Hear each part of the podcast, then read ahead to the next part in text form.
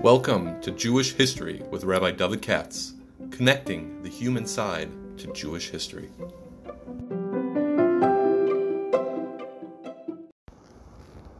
For sponsorship opportunities or to support this podcast, please visit our donate page at www.support.rabbidavidkatz.com. Hi, it's Wednesday day after Shavuos. Have a backlog, as you can imagine, because it's, it's the beginning of the week, so to speak.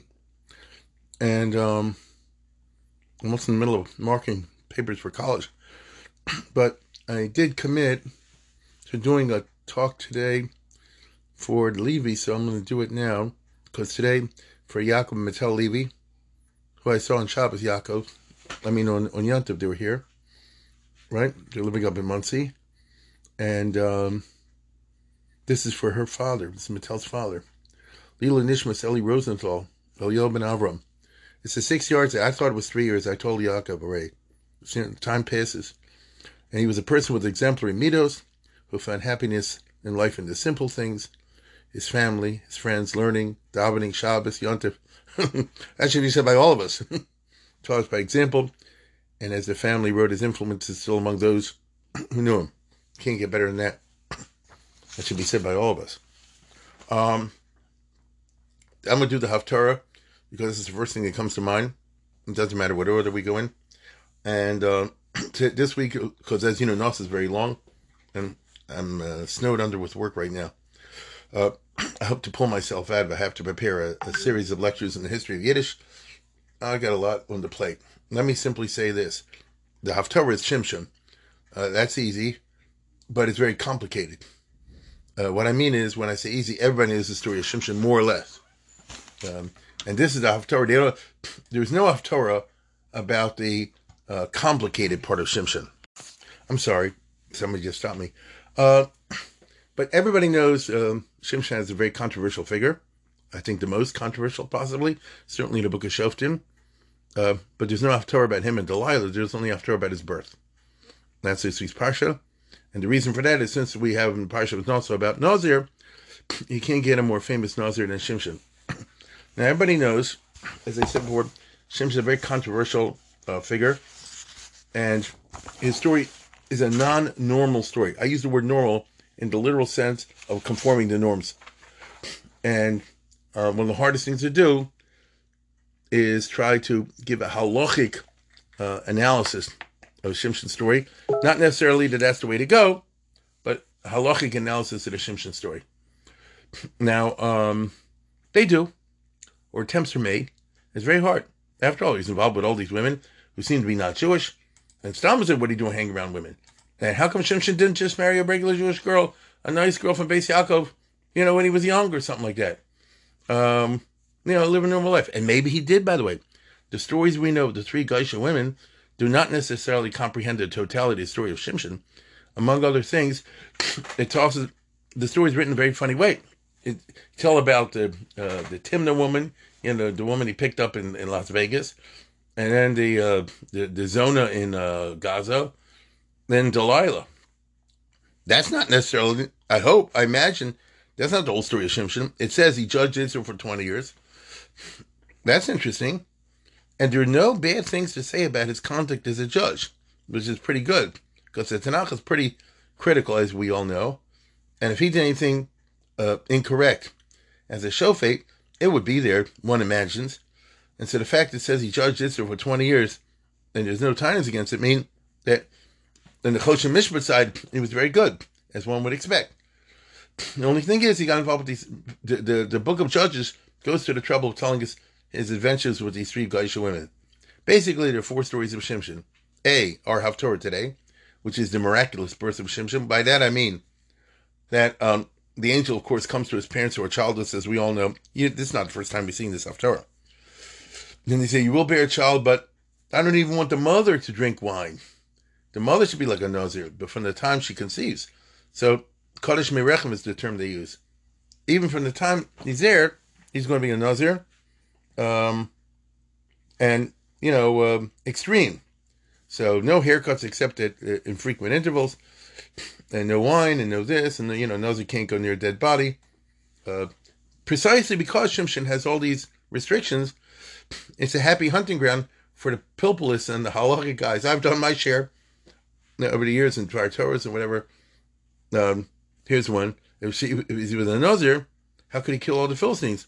When you kill somebody, it's a maga, right? And, uh, you know, could be Kivri Akame Matamba Ohel. Maybe the uh, the Geisha thing is not, you know what I mean, in, in an Ohel. On the other hand, um, on the other hand, Shim, you know, Shimshon, uh, if you touch him, then you are tummy. So how could he go against the Torah and be matame? Because when you kill somebody, you're touching him. Now, not to be funny, there are all kind of ways of getting around that if you want to have fun. For example, he killed him with the jawbone of an ass. So he didn't kill him with a metal. Metal would be chal kecherev. Maybe the jawbone of an ass is not. Another way the Gemara says this is he decked him. He developed a Shimshon judo thrust, in which it leaves you a, a geisis, right? You whack the guy in the head. Within five seconds, he's dead. Oh, but during those five seconds, I withdrew. So I deck you with a judo chop or something like that, a Samson chop. And then after I do that, you're gone in five seconds. But meanwhile, I'm not physically holding you at the moment of expiration, so I wasn't over. Yeah, you do that kind of thing, right? It's kind of cute if you like that. I do. Uh, there are other explanations. Uh, happens to be that there's a nice sefer came out not long ago, which I think I mentioned once. I picked up really not long ago called Nach the Ora Aloha, which is what it sounds like.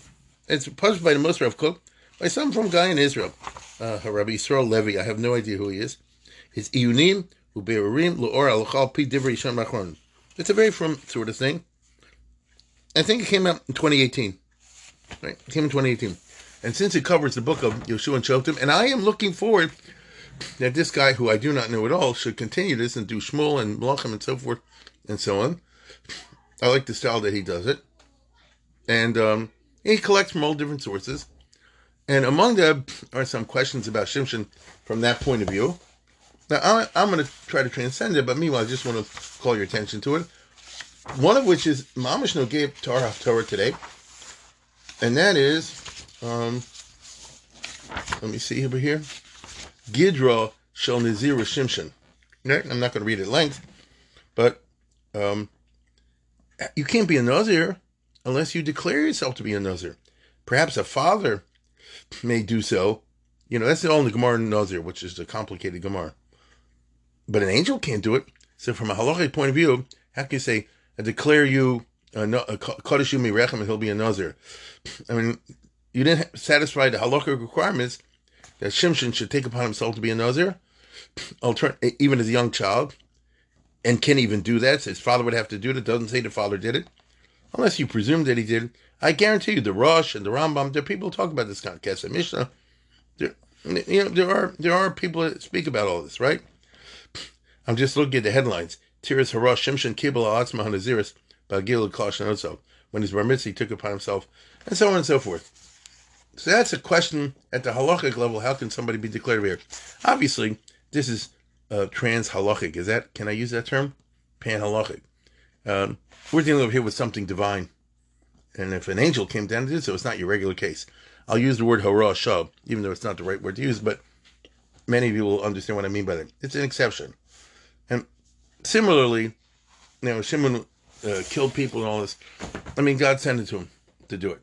The problem they have is with the women. And the Mishnah says, it's Mida Keneged Mida he sinned with his eyes, therefore the Philistines uh, gouged out his eyes. It was a Mida Keneged Mida. And he kind of acknowledged that.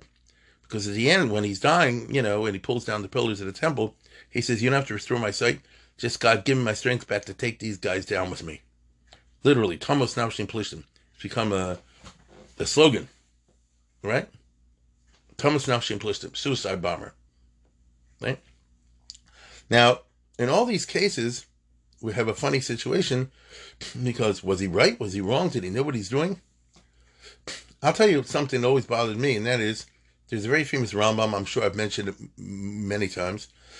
In uh, I'm sure where the Rambam talks about Shlomo Melech and Shimshon, I almost know it by heart. I'm just sitting here doing it by heart. It says, Al Yal Al Daitcha, She Shimshin HaMashiach Yisrael, B'Shlom Shenikri Yididya, um, Nasu Nashim Nachris Begayusam.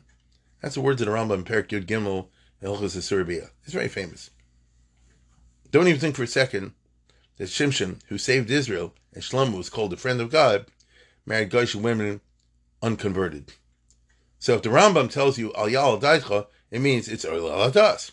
He's warning you, as they say in yeshivas. You know what I mean? Al Yal. Don't think. Why would I think? Because it certainly sounds like it. Right? You read the story, and Shimshon, I assume most of you know what I'm talking about. As a young man, tells his parents, I saw this girl in Vegas, in Timna, Goyishe town. What are you doing in Vegas, Bechlal? Right? And, uh, you know, what are you hanging around there for? And what are you talking to Goyishe women for? Now, how'd you fall for this girl? And he says, take her from me for a wife. And the parents say, don't you have a Jewish girl? Hey, mom say those words. Right? Uh?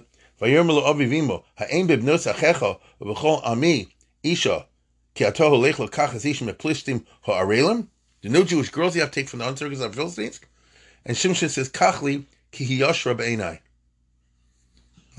Pashim shot means, I like her. You don't tell me who to marry? Talking back to the parents. By the way, very non-traditional. In the old world, usually the parents tell you who to marry. I mean, in the old days, right? Not him. Now, the thing is, the next pasuk is extremely enigmatic and has been productive of a whole literature of interpretation. And it says, this is in, uh, for those of you know, this is chapter 14 of Book of Shoftim. His parents didn't realize Kimi Hashem Ki mavakish miplishtim. That Shimshon was seeking an excuse to hit the Philistines. The Philistines were dominating the Jews. So from the military point of view, the Jews were under uh, domination, occupation by the Philistines. Remember, um, Shimshon from the tribe of Dan. I know you know that. But you probably don't know that the Dan geography is interesting because the tribe of Dan was originally north of the Gaza Strip. Exactly where the rockets are falling as I'm, as I'm talking to you. It's funny. Samson is fighting the Philistines in Gaza. Doesn't that sound weird? I'm talking about that during the week when Israel's having a war with Gaza. That place had been bummer for the Jews for 3,000 years. Shimshon always having trouble with them. Right? And um, and he falls for a, Philistine girl at least once, maybe more. Actually, for sure twice, maybe more. So at that time, the Philistines were stronger militarily than the Jews. I won't go into the reasons why now. And um, the way, the frum way of interpreting it is to say, I guess he's Victor Miller and uh, Lev Dessler, all those kind of places. Uh, Samson Struggle from Rabbi Weiss. And that is, look, he couldn't come out and, and, and openly attack the Plishtim because they would retaliate on the Jews. They would kill a bunch of Jews. The Nazis had this, they had this problem when there was uprising in the Kovna ghetto and these other places. There were some ghettos in which the Jews said, don't do this, they'll kill us all. Now, I understand the two sides of this and maybe the young people right because the Germans were going to kill them all anyway. But when you're dealing with the type of person who says, if you commit a terrorist act to me, I will literally exterminate your whole group, that's an answer you, there's no, there's no answer to. You understand? I mean, when the Lithuanians, the other guys tried to uprise against Stalin, he said, I'll just kill everybody. he meant it. The Russians have done that in their history to the Chechens and others, right? Circassians. So, you know, if Shimshon would go against the Plishtim, Beferish, then they would come out and wipe out the Jews. So he had to look like it was so on the pushed him. He was looking, as Rashi says, Alilol his correspondent. He was looking for a good excuse to get into a quarrel with the Philistines, not making it look like it's Jewish uprising, but instead making it look like it's a personal vendetta, because the story is he, he was going to marry this uh, girl from Timnah, and how you work that out. And by the way, maybe he married her. I repeat, the Rambam says, don't think that Shimshon and Shlomo married Noshim Nachris Begoyusan, but rather they married Goyish women after they converted them. Although the Rambam does admit their conversion stunk, right? But technically it was a good conversion. Use these words. There's a lot to talk about in that Rambam, by the way, because he talked. He starts by talking about Shimshon and Shlomo. Then he has all Riches there in Perkut Gimel Issurei Biyah. about Shlomo. Shlomo, he says there were no Ger. They didn't believe it time of David and Shlomo because Jews were so powerful and wealthy, and therefore they didn't want to take any converts. And Shlomo circumvented him by doing a Beis Shel Hedyotos. And Shlomo, Shlomo, Shlomo, Shlomo, Shlomo. It's all about Shlomo Melech. And his wives later on went bad, and they built churches. It's all about Shlomo. What about Delilah? What about the woman from Timnah? What about Shimshon's story? The Rambam, I remember this, doesn't get around to Shimshon until at, at the end of that whole little uh, discourse of his. He says, Lefikoch kimu shlomo b'shimshon is nishav saying. Because they had a formal conversion, you know, uh, even though obviously it wasn't a great conversion, nobody's going to say Delilah became a frum Yid. I think you can pose, I have no trouble the day after Shavuos as posing as opposites, as antipodes, Ruth and Delilah. right? Ruth is the real thing, Delilah is the opposite. Or the woman from Timna. Or the prostitute from Gaza. I think they're the opposite of Ruth. So a formal conversion maybe they had. The Rambam argues. Others say not. It's a whole discussion. Again, you know, uh, that's like a shear. Uh, which Rishonim say what? Um, and some Rishonim say that Delilah was Jewish. I think there's an opinion like that. Although most say she was a guy. So you end up with a very weird situation. And Shimshon, by getting himself involved, all these women, he could get involved in vendettas against the Philistines for messing with him and his wife, which is a long story to happen with his first wife, for example. And when he goes and kills them and blows up their, their fields and things like that, it's just looked upon the Philistines as a personal vendetta. And the other Jews could say, listen, we don't control him. The guy's nuts. He's not one of us.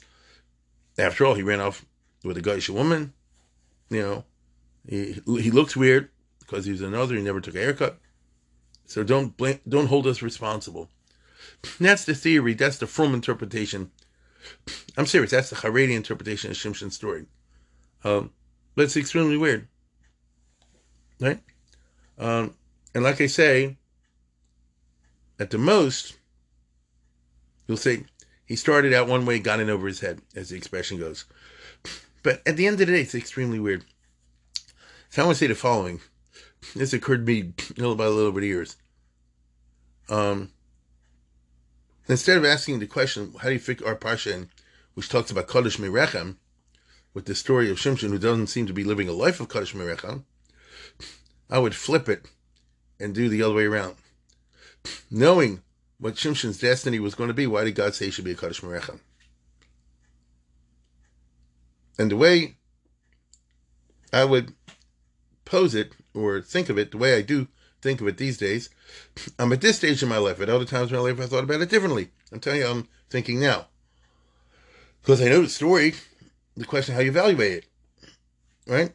And um, the way I would evaluate it would be as follows. Um, and listen closely. Think of L- we have what we call national security needs. National security needs. Imagine an Eli Cohen scenario. A guy, and Israel has these guys. Eli Cohen was caught. Others are not caught. That's why you never heard of him. Israel have these guys, and they have to, have to infiltrate Arab headquarters and live their whole lives among the Arabs.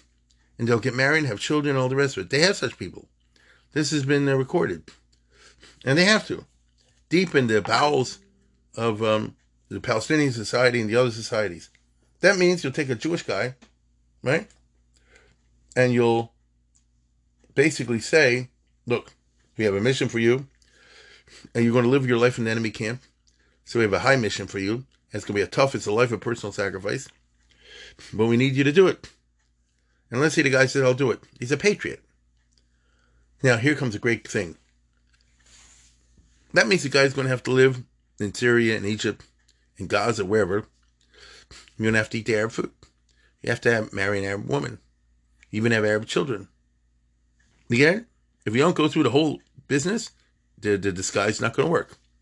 So I'm going to Ovadia Yosef or somebody like that. I say, can we do this?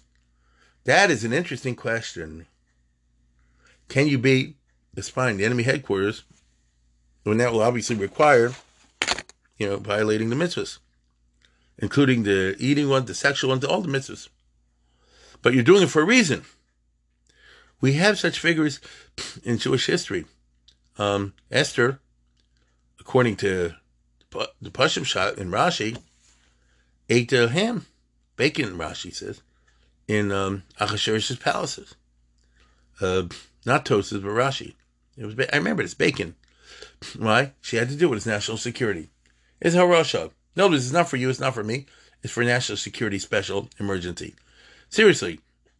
Suppose a guy, if you have trouble with this, suppose I told you, I'll make it easy for you. Suppose I told you it's World War II and somebody has to infiltrate Hitler's headquarters and he can save a velt of Jews, but he's going to have to dress and act like a guy and marry a guy and obviously live like them and so on and so forth. You hear what I'm saying? So is there a national security heter? It's not for everybody. Like, that's for sure. But in this case, there's a reason. You're not doing Stamazoi and the Velterine. There's a reason. Would you say yes? Um, that's interesting. Right? Now, by the way, I would say yes. Now, um, nobody's asking me. But I'm saying, I'm, there's no question in my mind. Um, well, I shouldn't say that. But Eli Cohen was a religious guy. I'm sure they asked a Shaila, Rabbanut, so on and so forth, Rabbi whoever it was. And this is a special case. Uh, we find in the Gemara not exactly this, but they find that, you know, for national security, they allowed um, the students, some students, Rabbi Gomer, to learn Chachmas Yavanis, and so on and so forth. Sometimes a special case. So Shimshon, not a spy exactly, but part of his whole plan, or his own way of saving the Jews, involves living among the Philistines with Philistine women. So I repeat, it's uh, from the public point of view, it's a Chil Hashem. But let's say there was a Sanhedrin at that time. Let's just say. It was actually on Sanhedrin, according to tradition. They'll say, listen, we need we need this. I need a heter to go and live among the Philistines and marry Philistine women, this and the other. And here's the reason I'm doing it. It's to save Jewish lives, many Jewish lives, so forth. I could hear somebody would say no. I can also hear somebody say yes. Because you're not doing Stam Development, you're doing it for a real reason. Um, there are other cases recorded like this in Jewish history. but Queen Esther is a classic example. After all, she lived with the king. Uh, you know, some say Karka but there's other approaches. And I remember Noda Yehuda talks about the fact she did a lot. So is Klal Yisrael. And I may say the Queen Esther is not unique over the course of Jewish history. Unfortunately, sadly, there have been times in different places and different communities where Jewish women, Jewish girls were called upon to uh, become the mistress of a king or something like that to, to save the rest of the Jews. So here you have somebody whose destiny and fate, God knows beforehand, is going to be a most unusual shofet. He ain't going to be some guy sitting in the beis medrash all day long, stomping the belt around. Now, Shimshon was a great Talmid Chacham. After all, he was the head of the Sanhedrin. That's what they see. If you go down the line, the Shofet. Shofet doesn't mean he's a circuit judge in upstate New York, you know, right? Shofet means he was the head of Klal Yisrael the Sanhedrin. So, as we would say today, knew how to learn. Uh, nevertheless, circumstances were such that he found himself compelled to, you know, act in this way or that way. That would be the reason why he did what he did. That's why he ran off with the with the, with the woman from Timnah, as the pasuk says, "So on the Ahumavakish Meplishtim." Um, that would be, and by the way, if you look closely, he doesn't quite marry her. It says they got engaged, and then he went for the marriage, and by the and they had a, a bachelor party of so and so many days. By the time the bachelor party's over, the whole thing blew up, and he never married her. In spite of what I just said, the pasuk always refers to Esha Shimshon right? Esha Shimshon, which sounds like they were married. So it's like weird. And then he goes after so and so many years. By the time it's over, he kills her. He he destroys the, the, the her boyfriends and they they burn her and her father at the stake. So in other words, he wasn't married to her. The Philistines killed her. But then he goes to this zona in Gaza. And again, I see some of Mepharshim say he married her. It don't sound like that. Unless he married her. This he marrying? A zone in Gaza? But again, you could say that it's all part of the plan because the Philistines surrounded the house and he freaked them out by building the cities of the um of the what do you call it? Of the uh, gate of Gaza. I'm telling you, this is quite a week to talk about the Samson story because we have all the fighting in Gaza. Uh, he went to Gaza and ripped the gates out. Maybe they'll call it Operation Shimshon or something like that. Uh, they better not call it Operation Zona. Now, the third time is Delilah, and she took him down, as we all know. And it sounds like he fell for her. So that might be the story, which is that, you know, he's supposed to not fall for the wife. If you're the Israeli spy that I just described before, you have a tough emotional situation. Eli Cohen had this. You know, they don't show these in the movies and all that stuff, but he was involved with all these Arab women when he was in Damascus because he had to be. You see, he had to be. And um, all I can tell you is that, um, you know, how he worked this out in his own family life because he had a Jewish wife at home. Who knows? Uh, I know they did some movie recently, and I read somewhere that they left that out not to hurt the family. I get it. I get it. But you know what I'm saying, which is that the whole story is it, it, it rips you out emotionally. And in order to be a successful spy, you have to be totally, uh, what's the right word? Non emotional. Right? Now, in the case of Delilah, this is how I understand the story. I can only tell you I understand it. Here he lost it. Because the Pasuk says, Vahi achrechein, vayehav isha benachal lila. He fell in love. Why does the Pasuk say that word? Right? If he's only doing it to get to Plishtim, why do he say he fell in love with her? The answer is, it's Moshe. It can happen. You understand? He originally, I'm sure, planned that this will be one of these professional relationship situations so he can go get the Philistines. He obviously intended somehow or the other to use Delilah to do a repeat of the vendetta and destroy the Philistines in some other way, using her as an excuse. Meanwhile, along the way, he fell for her. Um, he fell for him, and Shitaka took him down. And in other words, he looked at her. That's why he was blinded. Is Delilah that we're having in mind, because he actually fell for her, which is what they mean in the front books where he say he had a cheshbon, but he made a mistake. Cheshbon would be, you know, I'm doing this for professional espionage purposes. Espionage is not the right right word, but you know what I mean. For purposes of um, Toanam Vakish Meitz Aplishtim, and it got out of hand. So he, as as we would say today, he was a tightrope walker. He had a very hard um, job ahead of him. The job was to hang around the Plishtim, get involved with all these people, and not actually fall for them emotionally. It's very hard.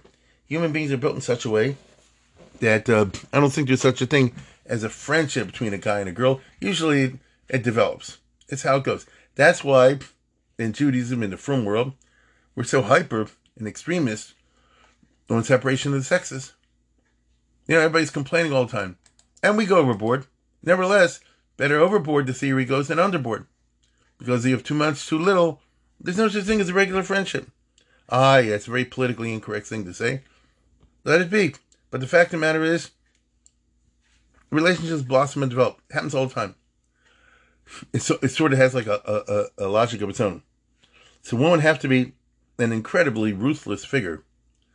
Um, and believe me, the spy services train their spies nowadays to be incredibly ruthless figures, so as to totally take advantage of their, um, you know, uh, girlfriends or boyfriends or whatever, completely cynically, and be prepared to cut their throat in a second. Uh, there are plenty of spy services that do that. But there are many novels and stories where along the way it was supposed to be completely objective relationship and the guy fell for the girl, the girl fell for the guy. That's what seems to have to be. Because the Pasuk goes to tell you, Why doesn't it simply say, Vayev Doesn't say that by the, by the, what do you call it, by the, by in the previous chapter. It says, Vayelach Shimon Azasa, Shimon went to Gaza. Vayarsham Isha Zona, Vayavaylo. Doesn't say he fell for her, or he loved her, or anything like that. So there, you have an object, and he had a plan. But here it got out of hand, and the result was what it was. Now, um, so therefore, let, let, so let me make the point this way. So Hashem, seeing this beforehand, And knowing what his destiny is, tries to fortify him by making him a Nazir before birth so that he's going to grow up from day one to live an extremely disciplined lifestyle. Because a Nazir, especially if you're a Nazir from a kid, is a hard life. You can't do what the others do. You can't go where the others go. Nazir can't become tamei. Obviously, yes, stay away from all kind of booze. You know, things like that. That's a that's a hard life. Which ordinarily the Gemara even says it so it requires such self discipline. It's almost an avera to do unless you do it mamash lishma. We all know this, and yet he was told he's going to be a nazir with no choice. Shimshon is a case of kaflim hakagigas. He's told he has to be this way. The hope is that when someone is raised in this way, I don't want to be vulgar, but you, you have the makings of a perfect secret agent. You understand? Or somebody who's towing a mavakin hishaplishin. He's someone who's going to be able to hold them in full, to be able to intermingle with the Philistines, mess them over in vendettas and things like that, uh, so-called vendettas, without the blame falling to the Jewish people, without you personally getting involved in, because you can control everything. If you can be a Nazir and never take a haircut, never touch a drop, stay away from anything tamei, any bodies, and this, that, and the other, then um, pretty it's it's like a certain school of discipline, self-discipline. In which case, it's quite remarkable because it, it worked until it didn't work. Even the best regimen, Kodesh Mirechem, even the best regimen of, of Nazir, worked for round one, the woman from Timnah, round two, the woman from Gaza, but it didn't work on the round three from Delilah, from Delilah. Was quite a story. Right? Quite a story. And and Shimshon knows this, obviously. At the end of his life, he has a remarkable scene. And I'm crazy about this Ralbag because, again, by the way, if what I'm saying is true, they didn't have all these kashas. How could he marry God, this, that, and the other? It was a national security spy type thing, right?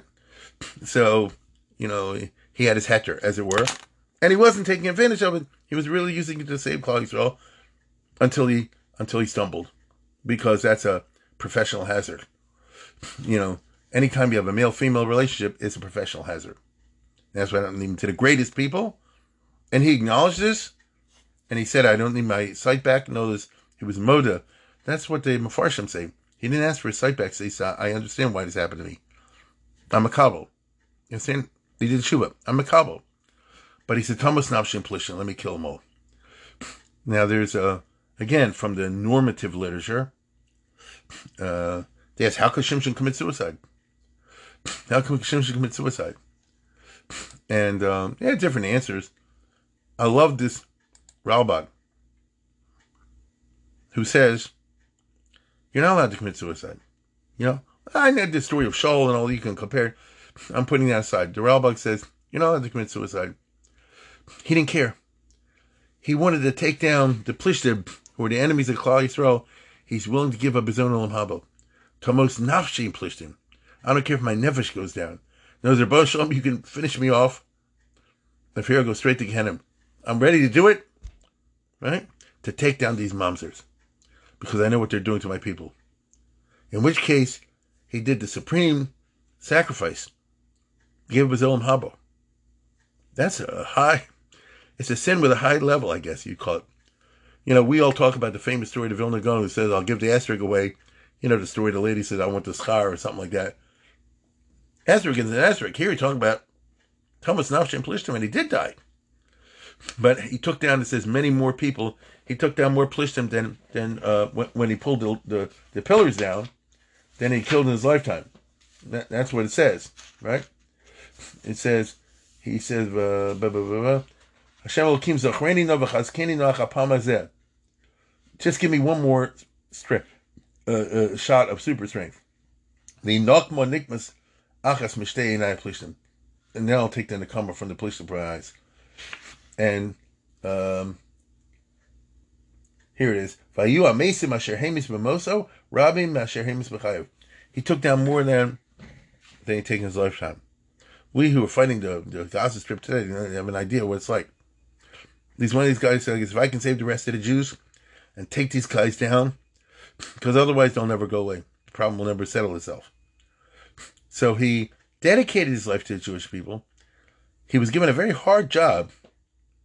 The Kodesh Merechem, the Zionist, the whole Haftorah today, is to inoculate, is to inculcate into him a, harsh self-discipline, which is, um, again, Mirechem, you know, from the time he's a baby. Harsh discipline, which would hopefully enable him to carry out the task without stumbling. He did two out of three and he, and he messed up on third base. You understand? And he owned up to it.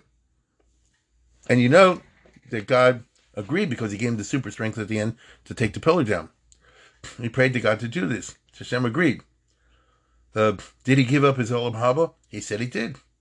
Now you and I know, especially from a Hasidic perspective, the highest levels you give your Olam Haba. For that you get Olam Haba. That's what we would say today.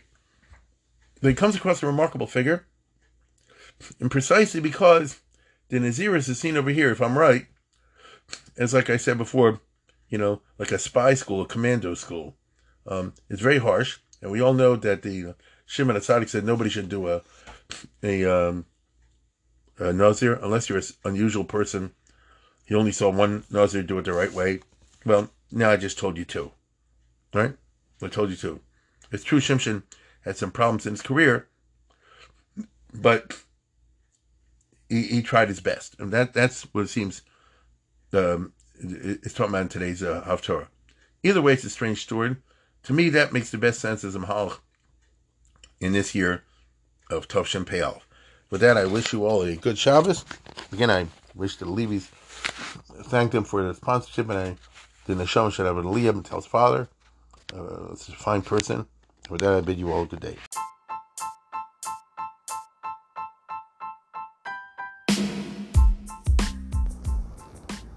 For sponsorship opportunities or to support this podcast, please visit our donate page at www.support.rabbidavidkatz.com.